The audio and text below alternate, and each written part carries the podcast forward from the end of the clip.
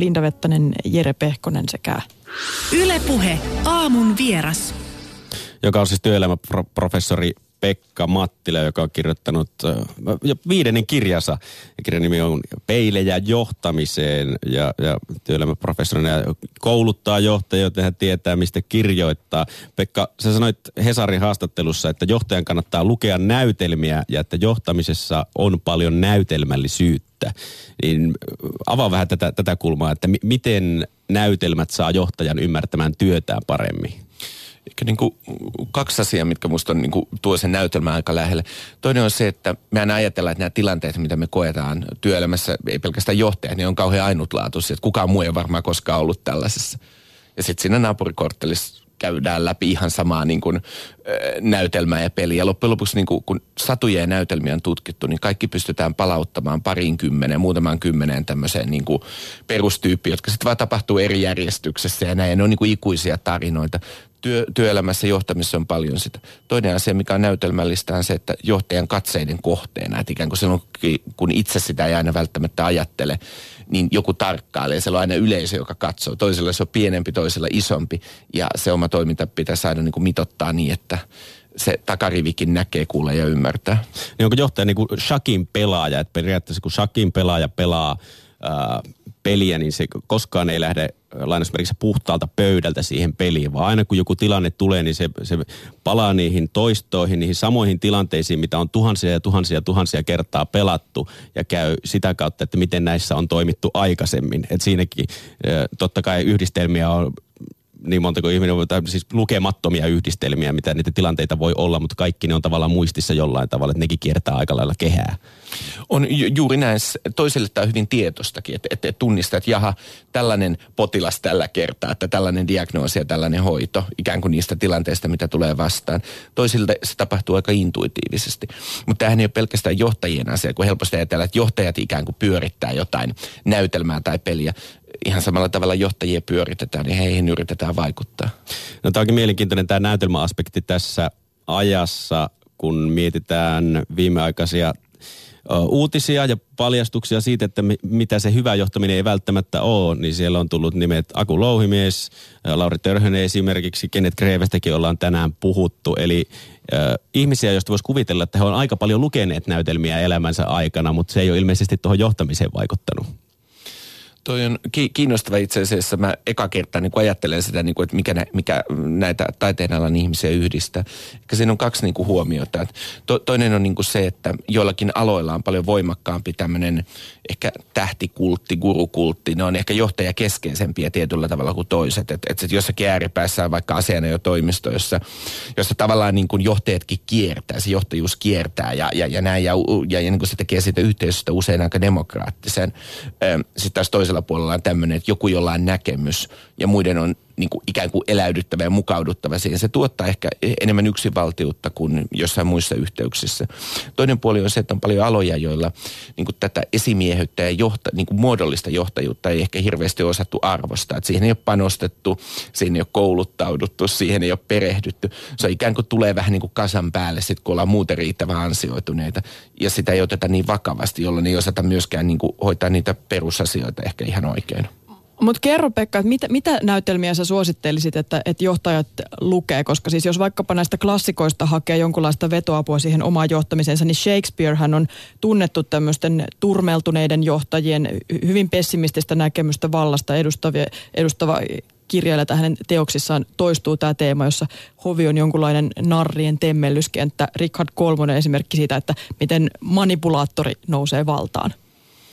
On, mutta itse asiassa Shakespeare on loistava esimerkki. Totta kai hänen takanaan hän on Kreikan ja Rooman monet klassiset näytelmät. Ikään kuin siinäkin näkee sen, miten samat kaavat toistuu. Mutta se on ehkä kaikkein klassisin esimerkki siitä, että miten niin kuin, siellä on ensinnäkin hienoa itse tutkiskelua ja tarkastelua. Richard III, josta mainitsit, niin pohtii sitä, että koska hän ei voi kilpailla viehätysvoimalla, hän ei voi kilpailla ikään kuin sillä, kuinka hurmaava hän on ja sivistynyt hän on. Hän ei voi kilpailla fyysisesti, joten hänen täytyy kilpailla sillä, että hän päättää tulla konnaksi. Ikään kuin siellä on paljon tätä itse tutkiskelua ja pohdintaa. Henrik Neljäs pohtii sitä, että kuinka yksin hän on, että raskas on se pää, joka kruunua kantaa. Ja siellä on niin kuin lukemattomia muita, mutta nekin on niin kuin tarinoita, jotka on kerrottu moneen kertaan.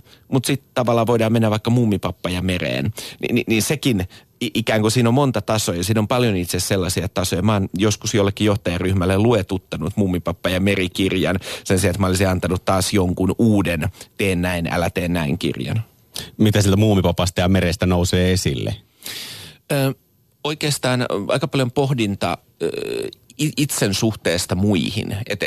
Mitä mä oon itselleni, mitä mä oon muille, minkälainen paikka mulla on, mikä on oikein, mikä on väärin, mitä todellisuudessa haluan, mitä en halua. Ylipäätään se, että meidän niin kuin työelämä, niin kuin yksityiselämäkin, se on usein semmoinen niin kuin sitoumusten verkko, että se alkaa viettomasti, me annetaan pieniä lahjoja, me avataan ovi kaverille, se avaa oven meille, sitten niistä vähitellen tulee lupauksia, jos mä oon aina myöhässä, kollega paikkaa aina ne ekat kokouksen hetket, niistä lupauksista tulee sitoumuksia, sitoumuksista tulee pakkoja, ja joissain vaiheessa niistä tuleekin rasitteita, että me ei oikeastaan haluttaisi enää toimia näin, me ei haluttaisi olla tässä roolissa, mutta enää ei ole muuta vaihtoehtoa, mä oon aina se tyyppi, joka pitää kesäloman vasta syyskuussa, joten miksi en tänäkin vuonna. Ja niin kuin se, että niin kuin pystyisi tarkastelemaan sitä niin kuin omaa suhdetta muihin. Mitkä niistä suhteista ja sitoumuksista on sellaisia, että ne ikään kuin vastaa sitä, mihin itse oikeasti uskoo ja mitä haluaa edistää ja mitkä on niin kuin päälle jääneitä pakkoja. Sekä työ että yksityiselämä koostuu itse. Me ollaan vähän niin kuin hämähäkin verkossa sellainen hyönteinen, että me voidaan vähän liikkua, mutta lopulta meillä on aika paljon asioita, jotka pitää meidät kiinni. Mä palaan hetkeksi vielä tuohon taidealalta tulleisiin esimerkkeihin huonosta johtamisesta, kun sanoit tuonne, että siellä ei varmaan hirveästi olla sitten mietitty tällaista omaa itsensä suhdetta sitten muihin niihin, jotka siinä samassa projektissa toimii. Niin kuin ollaan huomattu, että siellä vallan väärinkäyttö on tapahtunut ja tällaista, voisiko olla niin, että tollaisilta asioilta olisi vältytty, jos taidekentässä oltaisiin enemmän painotettu tavallaan semmoista organisaation-näkökulmaa, että projekti on organisaatio, olisi sitten baletti tai teatterinäyttämö tai elokuva tai TV-projekti. Ihan varmasti musta on kiinnostava tulokulma tähän asiaan. Ajatus siitä, että ei olekaan tilapäinen juttu, vaan tämä on ikään kuin organisaatio, vaikka tämä on pystyssä vähän rajatun ajan, niin meillä täytyy olla tavat toimia yhdessä, meillä täytyy olla pelisäännöt. Nyt tuntuu, kun näitä keskusteluita seuraa, niin tavallaan nämä projektit on ikään kuin tuottaneet aika paljon traumatisoituneita ihmisiä. Ja tavallaan sille johtajan näkökulmasta on saattaneet olla vaan jotain tilapäistä hikkaa. Mutta se tulee just siitä, että mieltääkö itsensä, että on paitsi johtaja, niin on myös se esimies tai esihenkilö, niin kuin ehkä nykyään pitäisi sanoa, niin että ymmärtääkö sen puolen siinä roolissa. Niin, että jonkunlaista johtajakoulutusta, esimieskoulutusta myöskin tarvittaisiin vaikkapa teatterikorkeakouluun ohjaajille. Ihan varmasti kyllä, mutta ennen kuin mikä koulutus auttaa, pitää olla sen puolen arvostus. Kukaanhan ei opi mitään, jos se niin kuin on yhtään kiinnostunut, niin osaa arvostaa sitä, mitä siinä tarjottimella on. No onko sellaista täydellistä johtajaa olemassakaan? Kun kirjaakin lukee, niin tuntuu siltä, että yli-ihminen ainakin pitää olla. Siinä pitää olla johtajan etäällä, mutta kuitenkin riittävän lähellä työntekijöitä, pitää olla tiukka, pystyy tekemään päätöksiä, mutta pitää myöskin olla empaattinen työntekijöitä kohtaan, täynnä paradokseja. Paradoksi on niin kuin hyvä sana. Itse asiassa monet näistä asioista on se, että miten niin kuin yhdistää kaksi eri suuntiin vetävää niin kuin janat. Mä itse puhun paljon tiukasta empatiasta tai empaattisesta tiukkuudesta.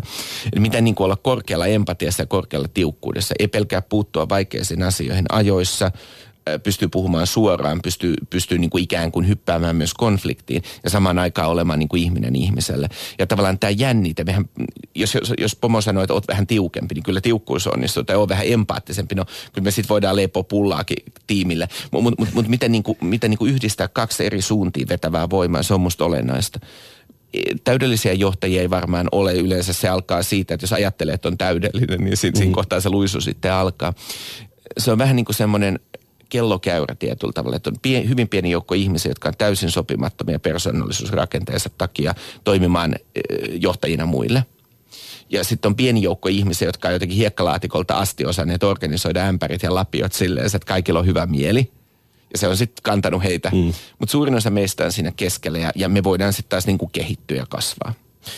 Kun mä mietin sitä, että miksi jo tuossa kirjassakin sanotaan, että johtajan kuitenkin pitää olla etäällä, niin jotenkin omien työkokemusten kautta niin on aina ollut helpompi toimia sellaisen johtajan esimiehen kanssa, joka kuitenkin on ollut sellainen läheinen jotenkin, mitä lähempänä se on, niin sitä mukavampi sen kanssa on ollut tehdä töitä.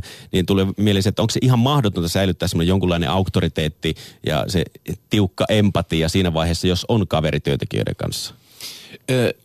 Voi olla kaveri, mutta tavallaan ehkä se, minkä takia se etäisyyden säätely on olennaista, on se, että johtaja luetaan koko ajan. Se johtaja saattaa olla sun kavereiksi, niin? Mutta entä kokeeks muut siinä porukassa ja tiimissä, että se on yhtä lailla heidän kaveri. Ja silloin tulee helposti käsitys, niin kuin kokemus epäoikeudenmukaisuudesta. Että täällä on suosikkijärjestelmä ja joku tämmöinen niin kuin ilmiö paikalla. Toiset on ikään kuin johtajalle läheisempiä kuin toiset ja niillä on etuoikeuksia. Niin kuin tavallaan tätäkin pitää lukea. Ja tämän takia pitää välillä osata olla vähän kaukana. Mä itse pyrin aina olemaan pikemminkin melkein ankarampi niille ihmisille, joista yleisesti tiedetään, että mä oon tuntenut ne pitkään, tehnyt niiden kanssa monessa eri yhteydessä töitä ja näin, just sen takia, ettei kenellekään tule mahdollisuutta sanoa, että tavallaan että heillä olisi etuoikeuksia. Sä puhut myös huijarisyndroomasta, mikä helposti johtajille syntyy. Niin onko se osaltaan sen syytä, mistä puhuttiinkin ja mainittiin tästä, että on jonkunlainen kuvitelma siitä, että millainen pitää olla johtajana ja pitää olla sellainen yliihminen ja kokonaisvaltainen paketti ja ketä pitää lähellä, kuinka suurta joukkoa pitää lähellä ja huomioida kaikki. Niin onko se osa, koska harva ihminen, jos kukaan siihen pystyy, niin se iso syy siihen, että sellaista huijarisyndroomaa johtajien parissa syntyy? No huijarisyndrooma tulee monesta asiasta. Siis yleinen harhakuva on se, että kaikille johtajille on jotakin luonnostaan kauhean vahva itsetunto. Näin ei suinkaan ole. Monesti itse asiassa saattaa olla nekin, että ne asiat, jotka vei ihmisen siihen asemaan, tietynlainen tarkkuus, tunnollisuus, hyvä suoritus, ne on nimenomaan sen kompensointi, että pitää koko ajan todistaa ja osoittaa, että tavallaan niin kuin, että mä olen arvokas osa tätä yhteisöä, mä oon ansainnut tämän. Että se voi olla niin kuin ikään kuin, että itse asiassa johtajiksi valikoitu myös paljon ihmisiä, joilla ei ole luonnostaan mitenkään kauhean niin kuin korkea käsitys välttämättä itsestään. Se ei ole mikään ongelma. He niin kuin voi kompensoida hyvällä suorituksella sitä, tuottaa tavallaan todistusaineistoa. Toinen asia on se, että aina kun siirtyy uuteen tehtävään, niin jokainen meistähän on vähän niin kuin uuden edessä. Ja voi olla, että siinä ympärillä on ihmisiä, jotka tavallaan nähnyt ja kokeneet ja tarkastelleet sitä ilmiötä paljon pidempään. Ja kyllä aina siinä niin kuin uuden jutun alkuvaiheessa monen johtajan valtaa vähän se kauhu, että mua ei välttämättä haluttu tänne, mutta annettiin tälle porukalle. Mä en oikein tiedä, mitä täällä tapahtuu ja tehdään. Ja sitten samaan aikaan pitää yllä sellainen vaikutelma, että tilanne on hallinnassa, täydellisesti hallinnassa. Ja sitten ne on usein yksinäiset hetket, jolloin niinku pohditaan sitä, että apua, mä en yhtään tiedä, mitä seuraavaksi tapahtuu, tai mä en ole koskaan ennen tehnyt tätä. Et nyt mennään ihan tämmöisellä niinku näppituntumalla. Ja se, että kohta mä jään varmaan kiinni tästä. Kohta kaikki muut pitää mua niin kuin hirveän fiksuna, kaikki muut pitää kauhean jotenkin niin kuin näkemyksellisenä. Ja kohta paljastuu, että mä en ole ollenkaan niin kokenut. Kohta mä paljastuu, että mä en ole niin pätevä, eikä mulla ole yhtään oikeasti ainutlaatuisia ajatuksia. Ja toihan vaan edesauttaa itseään ruokkiva kierre siihen, että sit siirrytään liian etäälle, että sit kun on lähellä, tuntuu, että kun ollaan lähellä niitä työntekijöitä, niin ne varmasti äkkää, että mähän ne niin hyvä olekaan, kun ne ehkä luulee. On, tai sitten vaihtoehtoisesti mennään hyvin lähelle niitä työntekijöitä, tullaan tavallaan niiden kaveriksi ja mennään siihen riviin niin kuin muiden mukaan. Että se voi johtaa kummankin ääripään käyttäytymiseen.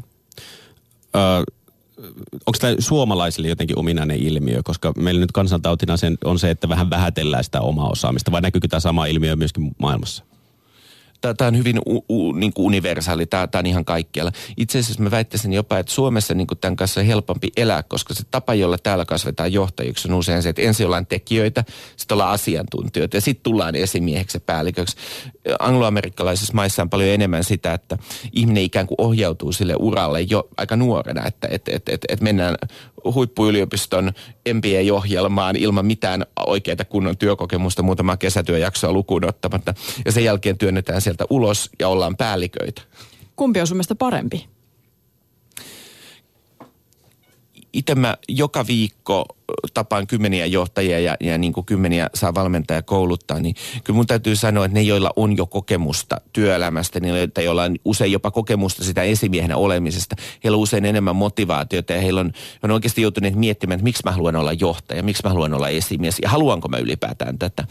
On se hedelmällisempää, silloin mennään niin kuin tavallaan nopeammin eteenpäin. Ne, jotka sitten haluaa kypsyä siinä ja kehittyä siinä, niin niillä on oikeat syyt ja ne on niin kuin tietää, mistä on kysymys. Johtamista ei voi oppia kuitenkaan ilman, että on mitään otetta ja kokemusta työelämästä.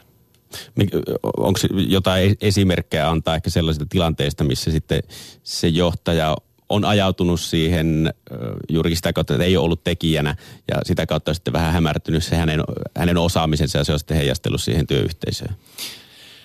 Kyllä se näkyy, siis tämä on oikein, nämähän on hyvin klassisia tarinoita tämmöisestä, mitä TV-sarjatkin kuvaa, tämmöinen amerikkalainen liike-elämä, niin kuin, että on esimies, joka oikeasti yhtään ymmärrä, mitä täällä tapahtuu. Mutta näkeehän sen Suomessakin silleen, että on niin kuin huippumenestyneitä tapauksia, joissa ihminen tulee kokonaan toimialan ulkopuolelta ikään kuin hyvin korkeaseen asemaan jonnekin, ja sitten kääntää tilanteen ympäri, kaikki voi hyvin ja on onnellisia. Mutta sitten on myös niitä tilanteita, että se johtaja jotenkin pysyvästi ulkona siitä, että mitä tämä organisaatio oikeasti tekee, mitä nämä ihmiset tekee, miksi nämä on täällä, miksei tätä tehdä toisella tavalla, että ei ymmärrä niin kuin sitä organisaatiota, ei ymmärrä sitä toimialaa ja näin, ja eikä oikein saa oikeastaan mitään otetta siihen. Näistäkin me saadaan niin kuin varsinkin talousmediasta lukea joka vuosi näitä tämmöisiä aika lyhyeksi jääneitä uria. Entäs sitten tämmöinen epäonnistuminen ja epäonnistumisen merkitys johtajalle ja johtajaksi kasvamiselle? Tämähän on tämä vanha ajatus, että pitää käydä läpi konkurssi ennen kuin ymmärtää mitään liikkeen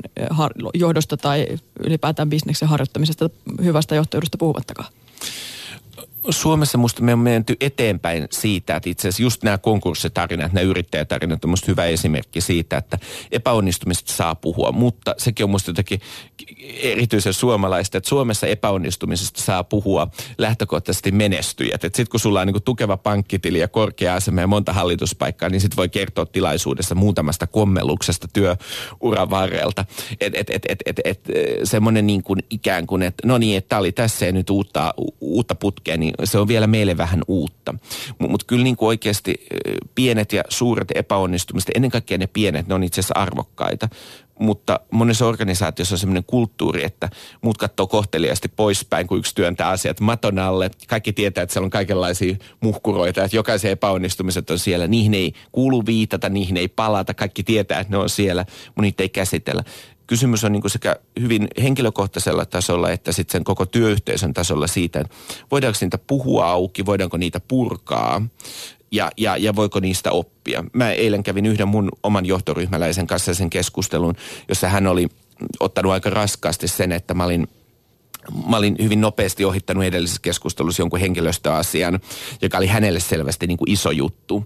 Ja mun mielestä se oli ihan normaalia kiertokulkua, että näin tapahtuu. Ja hän halusi palata siihen ja hän koki, että mä en ollut niin kuin jotenkin niin kuin kuunnellut hänen huoltaan siitä tilanteesta, että puuttuuko meiltä kohta tiettyä osaamista. Ja se oli semmoinen tosi pieni epäonnistuminen. Mä niin kuin epäonnistuin empatiassa siinä tilanteessa. No miltä se tuntui epäonnistua? Otatko sä sen raskaasti? No, eihän mä silloin tilanteessa, kun mä epäonnistuin, edes itse huomannut sitä. Mä huomasin sen nyt vasta pari viikon kuluttua, kun taas puhuttiin niin kuin pidempään tunnin verran kasvotusten. Totta kai sen ottaa raskaasti, mutta sekin on sellainen, että tavallaan niin kuin, että ei pidä loukkaantua, vaan pitää miettiä, että miten me koettiin se tilanne niin eri tavalla. Ei kummankaan tulkinta ole väärä. Mun suhtautuminen oli vähän teknokraattista, hänen suhtautuminen oli enemmän emotionaalista. Puheen Aamun vieraana siis tänään työelämäprofessori, Aalto University Executive Education -yhtiön toimitusjohtaja Pekka Mattila. Mä kiinnostaisi vielä tietää niin sun näkemyksiä siitä, että minkä takia Suomessa on vielä kuitenkin niin vaikea puhua niistä pienistä epäonnistumisista, koska täällä niitä tarinoita, me ollaan eletty lamat läpi 90-luvulta on vaikka millä mitalla tarinoita niistä, jotka ei kuitenkaan ole menestynyt, että niitä riittää. Mutta miksi niistä on niin vaikea puhua kuitenkin? Ehkä se, tämä on nyt täysin tämmöinen, tämä ei olisi kyökkipsykologinen tai kyökki jotakin selitys, mutta me ollaan pieni maa tavallaan, niin kuin täällä niin kuin niitä uusia mahdollisuuksia niin kuin mielletään helposti, niitä jotenkin rajallisemmin. Yhdysvalloissa sä voit mennä aina naapuriosavaltioon ja toistaa saman kaaoksen. Tällä tavallaan niin kun ihmiset tuntee toisensa, maine kiirii, toimialat on pienempiä, yritykset on pienempiä. Täällä on ehkä enemmän kuin mikä on tottakaan, niin meillä on sen ajatus, että tämä on niin pieni malja, että täällä on paras käyttäytyä. Ja se sitten johtaa siihen, että tämä on, ehkä Suomi on niin kuin vähän semmoinen niin kuin joku oikein pieni kaupunki, jos kaikki vähän kurkkii toisiaan ja elämäntapa, että kuka ei kierrätä lasia ja kenellä menee pönikkäviiniä vähän liikaa. Mutta sä oot, Pekka Mattila, saanut myös ihan henkilökohtaista kritiikkiä sun omista johtamistavoista, siis tuolla Aalto-yliopistossa ja Aalto Executive Education -yhtiössä. Siis on kerrottu, että et hallitset tätä 100 työntekijän yritystä suorastaan kovaotteisesti, näin sanottiin Suomen Kuvalehdestä, oli siis suora lainaus siitä kuukausi sitten. Puutut jopa vessojen saippuapullojen muotoon ja kerrotaan tämmöisistä itkettämisistä ja pelon ilmapiiristä suorastaan. Miltä tämmöinen kritiikki tuntui? Ja miten otit sen vastaan? Otitko sen vastaan? No, puhutaan kuitenkin nimettömistä tarinoista. Nimetön kritiikki, kun kysyt, että miltä se tuntuu. Se tuntuu pahalta ja se tuntuu itse asiassa aika epäoikeudenmukaiselta, koska sä et tiedä, kenen kanssa sä keskustelet. Ja se on tämmöisen suomalaisen niin kuin, ei pelkästään työkulttuurin, mutta myös muunkin, että me kirjoitetaan nettiin nimettöminä ihan erilaista tavaraa kuin mitä me sanottaisiin päin naamaa. Ja se näkyy musta ehkä tossakin ilmiössä. Mutta totta kai kaikki pitää ottaa vastaan. Et jokainen kokemus on aito. Jos joku kokee niin sitten sen täytyy olla aito. Sitten taas täytyy miettiä, että mistä on niin kuin kysymys, että toihan ei ole mikään julkisyhteisö tai virasto, vaan toi on itse asiassa tosi rajusti kansainvälisesti kilpailulla markkinoilla toimiva toimija. Ainoa, joka on Suomesta koskaan ponnistanut maailman 50 parhaan joukkoon tuhansia ja tuhansia verrokkien sarjasta. Ei sellainen työpaikka ja sellainen niin kuin toimiala ja liike-elämä ja vaatimusta, se on jokaiselle sopiva. Jokainen työntekijä ja jokainen tekijä ja osaaja on varmasti hyvä jonnekin, mutta välillä tapahtuu sitä, että ihmiset hakeutuu paikkoihin, jotka ei sit olekaan heitä varten. Ja kyllä niin kuin, jos puhutaan siitä, että me ollaan niin sanotusta premium- tai luksusliiketoiminnassa, niin silloin sillä saippuapurkillakin on väliä. Sen asiakaskokemuksen pitää olla kokonaisvaltainen. Et se on vähän se, että mä en muista, oliko se Päämaja-elokuvassa, jossa Mannerheim sanoi, että se, joka huolehtii pienistä, huolehtii myös suurista. Ja kyllä johtajan pitää pystyä tekemään sitä tason siirtymää, että välillä ollaan tosi niin kuin kädet savessa aika pienten asioiden parissa. Välillä katsotaan hyvin kaukaa, miten toimialalla tapahtuu. Miten sä reagoit sitten tähän, kun tämä juttu tuli ja luit sen? Mitä sä ajattelit ja mitä siitä tapahtui? No tavallaan mähän tiesin, että se juttu tulee jo tosi monta viikkoa ennen kuin se juttu tulee, koska itse asiassa monet niistä nimettömänä haastatelluista, joita ehkä siinä niin paljon siteerattukaan sitten, niin soitti mulle ja kertoi, että nyt haetaan tällaista niin kuin kauhutarinaa, että mun työura 20 vuotta taaksepäin on tongittu täysin. Nytkin, niin ne viikot ennen sitä juttua oli paljon raskaampia kuin itse asiassa mitä se jutun jälkeen tuli. Että se, mikä tuntui tosi pahalta, oli, että äiti näki ennen kuin mä ehdin varoittaa ensimmäisenä sen koko sivun kuvan, jossa mut on kuvattu paholaisena, että ehkä siitä voi päätellä, miltä tuntuu. Miten sä näet, Pekka Mattila, johtamisihanteen muutoksen, kun uudenlaisista johtamistavoista nyt on puhuttu viime vuosina tosi paljon, niin sen, että tavallaan enenevissä määrin johtajan pitää olla mukautuvainen työntekijöiden tahto jollain tavalla, kun sitten mitä se ehkä aikaisemmin on ollut enemmän, että työntekijät mukautuu siihen johtajan tahtoon. Tuossa on tapahtunut niin kuin iso rytminvaihdos siinä suhteessa, että kun aikaisemmin oli aika tyypillistä, että kun uusi johtaja tulee paikalle, niin hän pitää sellaisen niin kuin puheen, että näin minä johdan, että tähän mä uskon. Ja sitten muut kirjoittaa vihkoa ja nyökyttelee, että no, että tähän on sitten sopeuduttava. Me on siirrytty enemmän siihen, että se on vähän niin kuin tämmöinen amerikkalainen diner, missä on niin kuin, se on sellainen pahvikortti, mihin sä raksit sitä, että sä haluat tätä ja tota. Ja johtajan pitääkin itse sopeuttaa sitä omaa johtamistaan enemmän siihen, että mitä itse kukin haluaa. Ja mitä enemmän niin kuin tietointensiiviseksi työpaikat menee, mitä vähemmän on ikään kuin samanlaisia toimenkuvia, että me ei olla liukuhihnaalle tehdä samaa työtä, sitä enemmän sitä eriyttämisen tarvetta tulee. Ja sen näkee ihan omassakin arjessa, että mulla on semmoisia mun johtotiimissä ihmisiä, jotka haluaa nimenomaan, että on säännöllisesti kasvokkain aika, jolloin käydään niin kuin pitkällistä asioita läpi. Sitten on niitä, jotka laittaa WhatsAppissa viestin, että eikö sä puhu vähän? Ja se on sitten sellainen 4 minuuttia. Ja sitten joskus niitä on useammin, joskus niitä on vähemmän. Ja he haluavat tavallaan tehdä itsenäistä ja rauhassa. Ja kummallakin tavalla tulee tuloksia. Mutta siinä ei paljon auta, että mä kertoisin heille, että tällä tavalla mun kanssa toimitaan. Että se niin kuin johtamisestahan tapahtuu molempiin suuntiin. Että he johtaa mua ja minä johdan heitä. Niin tämä kiinnostaa vielä mua, että miten johtaja tai miten sä vaikkapa toivot sitä, että jos on jotain tämmöistä kriittistä palautetta tai on tyytymätön johonkin, niin miten sen ilmaisee? ylipäätään niin kuin, musta palautteen annossa pätee niin kuin sekä työssä että yksityisessä samat säännöt. Et hyvä palaute on aina konkreettista ja se tulee heti. Eikä silleen, että sitä haudotaan ja sitten kun tulee niin kuin riita, niin sitten sanotaan, että sinä aina ja minä en koskaan ja niin kuin, näin poispäin. Sen pitää olla oikea-aikaista ja mahdollisimman konkreettista. Paras kritiikkihän on semmoista, joka tuo konkreettisen korjausehdotuksen. Että tavallaan että sellaisella kritiikillähän ei tavallaan niin kuin, joskus on turhauttavaakin semmoinen kritiikki, että tavallaan niin kuin ikään kuin ne parametrit ei ole ehkä ihan samalla tavalla ymmärretty, että miksi meidän, sanotaan vaikka, että miksi meidän pitää kiinnittää niin paljon huomiota tähän liikevaihtoon tai liikevoittoon, että jos me voitaisiin vaan kokeilla. No joo, jos me kaikki kokeillaan ja tämä on liikeyritys, niin täällä onkin 125 sijaan kohta 5 työpaikkaa, että onko se sitten kiva kokeilu. Et niin kuin, hyvä kritiikki tuo mukanaan aina myös kehitysehdotuksia, jotka on jotenkin ankkuroitunut todellisuuteen. Pekka Mattila, sä oot myöskin kirjoittanut blogissasi ja kolumneissasi aika kärkkäänäkin pidettyjä tekstejä ja mielipiteitä esimerkiksi työttömyysturvaa aktiivimallia arvostelevista ihmisistä, yliopistojen tehottomuudesta työpaikkoina muun muassa, ja Arto Nybergin vieraana viime viikonloppuna sanoitkin, että näitä pidetään provokatiivisena, niin se kertoo myös paljon suomalaista keskustelukulttuurista. Mitä se siitä kertoo?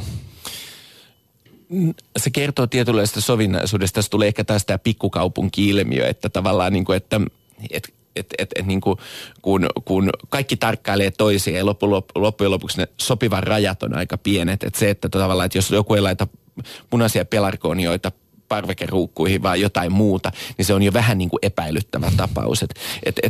Suomi on yksi ääripää, mutta tietenkään en mä kaipaa semmoista amerikkalaistakaan keskustelukulttuuria, koska sehän on sellaista epäkeskustelua, että kaikilla ihmisillä on hyvin jyrkät mielipiteet ja ne seuraa vaan muita samanmielisiä, että mun aamuharrastus on katsoa itse asiassa klippejä edellisillan uutisista, niin CNNltä, MSNBCltä ja Foxilta. Ja se on se sama tarina kerrottuna niin kuin 3 erilaisella tavalla. Jokainen voi valita oman totuutensa. Ei sekään ole hyvää keskustelua. Mä sanoisin semmoinen mannermainen keskustelu, jos välillä voidaan olla rajustikin eri mieltä, välillä voidaan niin kuin törmätä, välillä voidaan polemisoida, niin se olisi oikeasti hyvä, että kun Suomessa nykyään pitää niin kuin tarkkailla jokaista yksittäistä sanaa,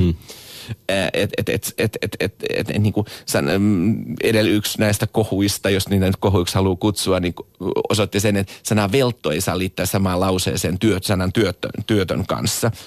Sen sijaan meillä on ihan ok liittää sana ahne jokaiseen lauseeseen, jos on hyväosainen. Että tavallaan, että meillä on niinku tabuja ja epätabuja ja jotenkin tämä niinku jännätään, mikä tämä meidän keskustelun koodi on. Kuitenkin yleensä niinku, oikeastaan niinku, tämmöisen väittelyn ja konfliktinkin kautta monet asiat menisivät nopeammin eteenpäin. Tuo on mielenkiintoinen juttu. Mä näin jostain videon, siis näistä Yhdysvaltojen uutistoimistojen vähän erilaista asennoitumisesta asioihin silloin, kun tämä Donald Trumpin asianajajan toimistolle tehtiin ratsia ja siitä oli, kaikkialla muualla oli siitä kerrottu pääuutisena, mutta muistaakseni Foxilla oli kerrottu pandojen vaarallisuudesta. Se oli se pääuutinen siinä samana päivänä, että siitä ei mainittu silloin sanallakaan. Et siinä on hyvä esimerkki siitä, miten jokainen voi saada oman todellisuutensa omasta mediastaan. On ja pandat nimenomaan Yhdysvalloissa on keskeinen uhka. Kiitoksia Pekka Mattila, että pääsit tänään Puheen Aamun vieraaksi. Kiitos paljon.